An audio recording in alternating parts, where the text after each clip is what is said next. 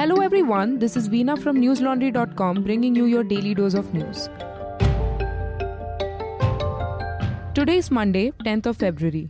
Parliament witnessed a heated debate today over the Supreme Court's order ruling reservation in promotion in government jobs was not a fundamental right. The debate became so disruptive that the Lok Sabha had to be adjourned. The opposition described the court's decision as unfair and called for its review. The Apex Court ruled on the 7th of February that it could not compel states to provide quotas in promotions in government jobs. It also said that states could not be forced to make such provisions in the absence of data showing an imbalance in the representation of certain communities in public service. Meanwhile, the government said it had nothing to do with the court's order. This came after the Congress alleged that the BJP and its ideological mentor, RSS, were against reservations. Defense Minister Rajnath Singh lashed out at Congress for politicizing the subject. He reminded the party that its own government in Uttarakhand had decided in 2012 to fill government posts without providing quotas for scheduled castes and scheduled tribes. The Supreme Court today upheld the constitutional validity of the Scheduled Caste and Scheduled Tribes Amendment Act of 2018. The law nullifies the effects of the court's judgment of 20th of March 2018 diluting some provisions of the act.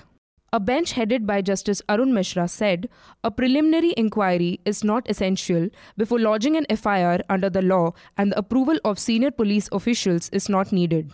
The Act also does not provide for anticipatory bail to the accused being charged under SCST Act. However, courts can reject FIRs in exceptional circumstances. On 30th of September, the Supreme Court had recalled the verdict of 20th of March that had diluted the stringent provisions of the SCST Act. The centre had petitioned the Supreme Court to review its order. Former Jammu and Kashmir Chief Minister Omar Abdullah's sister Sara Abdullah Pilot moved the Supreme Court against his detention under the Public Safety Act. Abdullah, along with former Chief Minister Mehbooba Mufti and a few other Kashmiri politicians, was charged under the draconian law on February 6. Sara Abdullah's plea was mentioned before a bench led by Justice N.V. Ramana, which agreed to consider the request for an urgent hearing in the matter.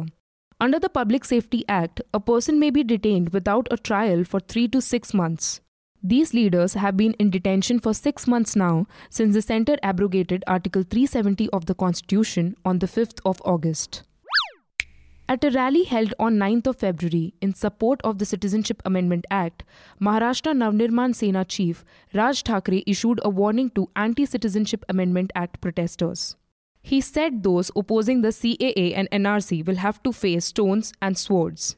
Thackeray said he never understood the rallies held by Muslims across the country. He asked the people protesting against the act who was going to throw them out if they have been staying here since birth. He asserted that Pakistanis and Bangladeshis should be thrown out of the country and there should be no compromise on it. Tamil Nadu Chief Minister Edappadi K. Palaniswamy on Sunday announced that the Kaveri Delta region will be a protected agriculture zone covering eight districts. The Chief Minister also said his administration would never permit hydrocarbon projects in the Delta region. The move viewed as a measure to maintain food security in the state, is expected to prevent non agricultural projects in the area. Pudukottai, Cuddalore, Thanjavur, Ariyalur, Karur, Tiruchirappalli, Tiruvarur, and Nagapattinam are the districts that will be turned into a protected special agriculture zone. Coronavirus has reached England. Four people have been tested positive for the virus in the country. They are said to have contracted the illness from a confirmed British patient in France. The virus has killed 722 people so far and infected nearly 32,000 in China as of 8th of February. More than three quarters of the cases are in the central Hubei province where the virus originated. In return, these cities in the province have become ghost towns as people are not even ready to come out of their houses. Now, time for some homegrown stuff you should definitely check out on newslaundry.com. In a recent piece, my colleague Jayashree wrote about Republic TV's report on the first Jamia shooting. Republic blatantly lied to its viewers about the shooter being a protester from Shaheen Bagh. As we all know, he was a resident of Jewar in UP. Republic carried this piece of fake news on multiple shows that day, including its prime time segment. While everyone called out the channel for peddling hate in the name of news, we at News Laundry decided to dig a bit deeper Jayashree found out that these misleading shows had many well known brands as sponsors. 1MG, Manyavar, Aquaguard, Star Health Insurance, MG Motor India, and Air India are a few of them. Don't you think these brands should be held accountable for promoting and sustaining such dangerously false information? This is a clear example of why we at News Laundry believe in the independence of news.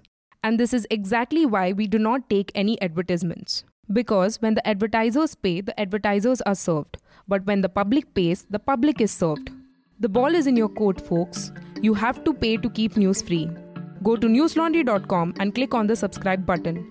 That is all for you today. Have a great day or a good night, depending on where you are listening from. See you tomorrow. All the News Laundry podcasts are available on Stitcher, iTunes, and any other podcast platform. Please subscribe to News Laundry. Help us keep news independent. To catch all our podcasts on news, pop culture, current affairs, and sport, visit newslaundry.com. Follow us on Facebook, Twitter, and Instagram, and subscribe to our YouTube channel.